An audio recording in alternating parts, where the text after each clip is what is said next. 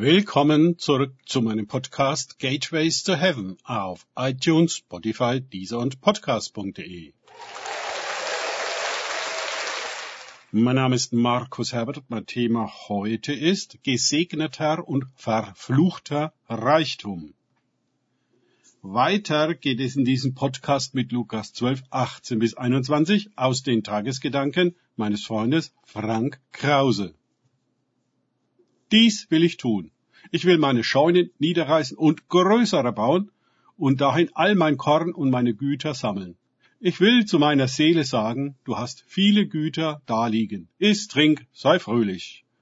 Gott aber sprach zu ihm, du Tor. In dieser Nacht wird man deine Seele von dir fordern. Was du aber bereitet hast, für wen wird es sein? So ist, der für sich Schätze sammelt und nicht reich ist im Blick auf Gott.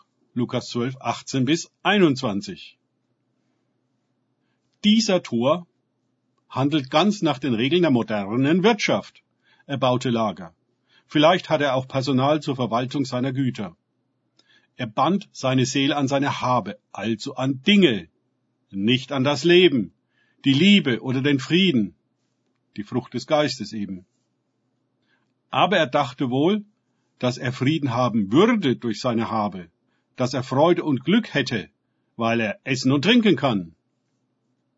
Diese Dinge sind jedoch genauso vergänglich und fragil wie der Körper des Menschen, der altert, krank wird und stirbt. So ist es dann auch die Qualität der damit verbundenen Freude und Sicherheit.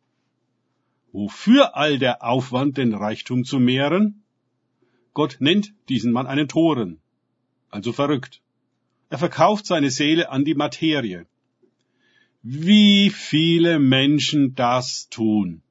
Wenn sie sterben, müssen sie alles loslassen. Aber nicht nur das.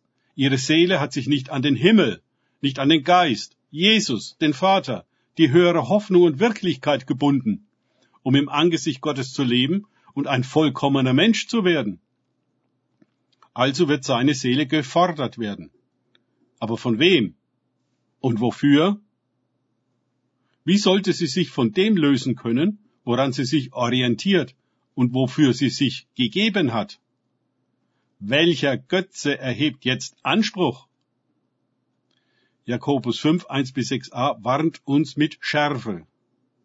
Und nun zu euch, Reichen, weint und klagt wegen all des Unheils, das über euch hereinbrechen wird.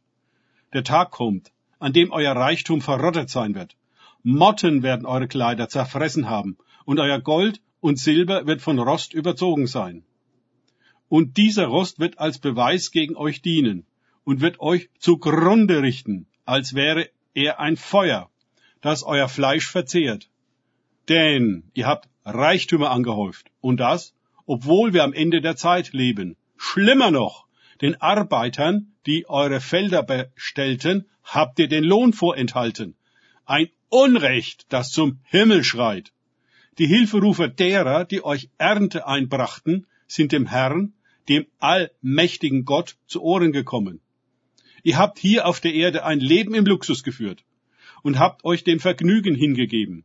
Ihr habt euch alles gegönnt, was euer Herz begehrt, und habt euch damit höchstpersönlich für den bevorstehenden Schlachttag gemästet, den Tag des Gerichts. Ihr habt Unschuldige verurteilt und getötet. Wir müssen nicht meinen, Gott wolle uns arm sehen. Das ist überhaupt nicht der Fall.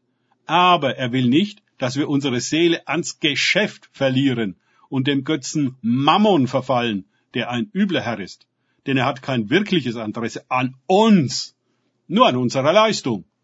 Haben wir ihn auch unser Leben lang gedient, sind wir ihm doch entbehrlich wenn wir nachlassen. Dann wissen wir, wie dumm wir waren, seinen Weg zu gehen und sein Spiel zu spielen, als Marionetten in einem großen Betrieb zur Gewinnmaximierung. Nun muss man keineswegs reich sein, um Mammon zu verfallen. Die meisten Armen tun das genauso. Unsere ganze kapitalistische und materialistische Kultur tut das ja. Es ist die Frage, von woher wir unsere Versorgung und Sicherheit erwarten. Vom Geld oder von Gott? Sind wir Waisen, die sich selbst versorgen müssen, oder Kinder, die von den Eltern versorgt werden. Es ist für die Gemeinde leicht zu sagen, dass wir alle Kinder Gottes sind. Aber an der Frage der Versorgung zeigt sich, wie real das ist und wem unsere Seele folgt und dient.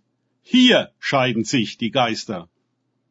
An vielen Stellen in den Evangelien betont Jesus, dass unser Vater weiß, was wir brauchen und es uns gerne gibt. Wir können um alles bitten und alles empfangen. Aber es muss im Geist des Kindes, also der Sohnschaft, gebetet werden und nicht im Geist des Weisen. Das macht den ganzen Unterschied. Es gibt einen guten und einen schlechten Reichtum, einen heiligen und einen unheiligen, einen, der ein Segen und einen, der ein Fluch ist. Du hast die Wahl. Danke fürs Zuhören. Denkt bitte immer daran, kenne ich es oder kann ich es? Im Sinne von erlebe ich es. Erst sich auf Gott und Begegnungen mit ihm einlassen, bringt wahres Leben. Gott segne euch und wir hören uns wieder.